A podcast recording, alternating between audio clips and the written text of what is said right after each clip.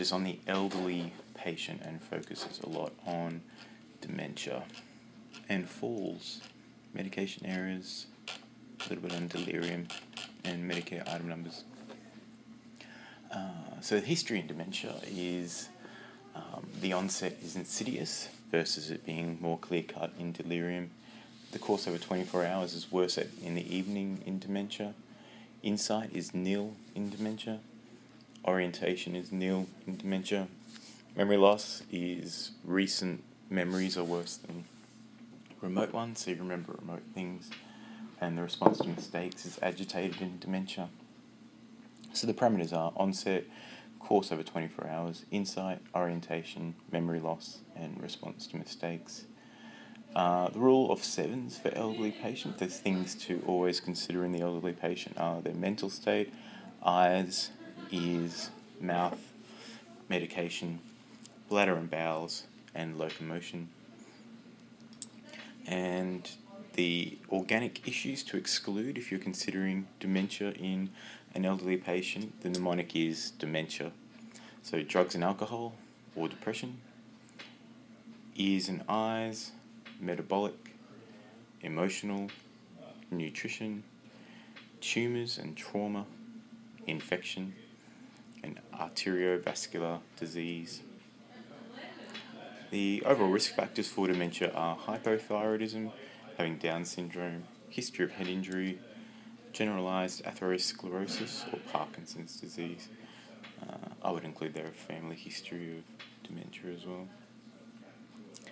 Differentials for dementia include the other D, so delirium, depression, drugs, uh, normal cognitive impairment of aging, amnesia, anemia, and thyroid. So, how to examine dementia? You do general inspection and OBS, look for all of the differentials, so look for uh, infections of temperature, pain, deliriums, lungs, considering UTI, looking for anemia with pallor, bruising, shortness of breath and chest pain, lung creps, shortness of breath, murmurs, signs of stroke, signs of hypoglycemia, and thyroid exam. Uh, there's a lot more to it than that, but basically you just want to work through the differentials.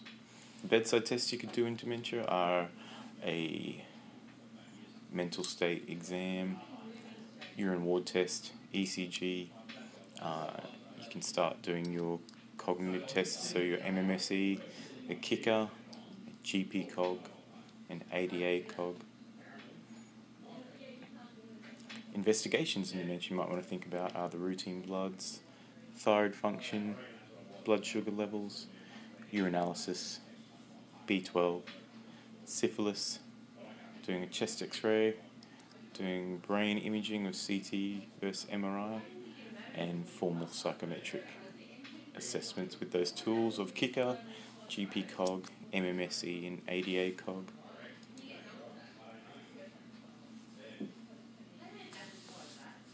Management of dementia uh, is basically revolves around holistic care.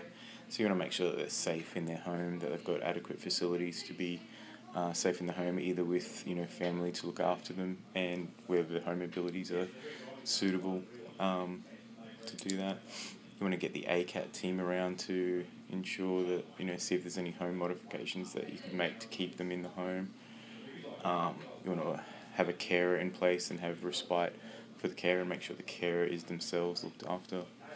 Um, you want to address the patient's ability to drive and restrict that if it needs to be restricted. Um, you want to ensure that the overall care, medical care for that patient is uh, really looked after. And then uh, you want to consider pharmacology. So the medications you've got to choose from are donepezil, galantamine, and rivastigmine. And to use these, you need to have a documented MMSE and a two point increase at six months in order to continue.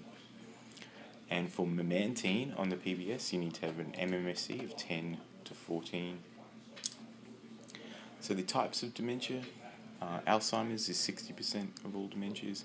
That's manifested as an insidious onset of memory problems. Frontal dementia is manifested as personality change, and that constitutes 10% of all dementias. Dementia with Lewy bodies constitutes 10% of all dementias, and that's manifested as having hallucinations at the beginning. And vascular dementia constitutes 10% of all dementias, and that starts can start suddenly with focal neuroscience and signs of stroke. Uh, and then you can have alcohol excess dementia, which makes up 5% of dementias. So the main features in dementia are really what we talked about before. They're impairment of memory and impairment of abstract thinking. So moving on to the causes of falls in the elderly. Uh, so they're really related to the entirety of their their um, medical uh, administration and their functional abilities. So things like eyesight, hearing, cognitive impairment, physical deconditioning, fluid and electrolyte imbalances, vitamin D deficiencies, uh, their ability to balance and uh, their mobility, uh, whether their feet are looked after with adequate footwear, and whether the home environment itself is um, cluttered or not. Uh, the causes of medication problems in the elderly, they are drug-drug interactions, drug-disease interactions, age-related changes which lead to an increase in plasma concentration and drug sensitivity for the medications, and of course, patient, of course, patient error with administration. Uh, the drugs most likely to lead to hospital admission include digoxin, diuretics, antihypertensives, psychotropics, analgesics, and NSAIDs. And the way to decrease medication errors in the elderly is to give patients lists of all medications, use Webster packs, ask them to bring a complete list at each visit, uh, use home visits and get an idea of how they're set up, and observe the patient for drug interactions. So, for nursing home residents with dementia, they're at increased risk of several problems. Um, so, those problems that they're in increased risk of are delirium, depression, dysphagia, aspiration, falls, urinary incontinence, fecal incontinence, and pain mismanagement. Um, going back to the MMSE scores for the levels of Alzheimer's, so more than 21 on your MMSE is mild dementia, 10 to 20 is moderate dementia, and less than 9 is severe dementia.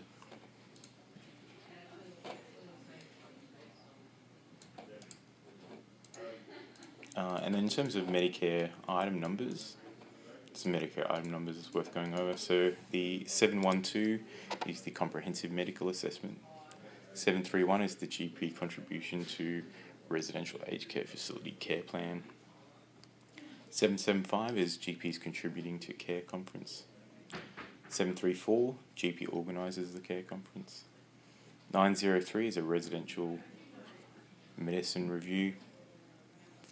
Uh, and 32, sorry, 35, 42, and 51 are GP consultations in the nursing home environment.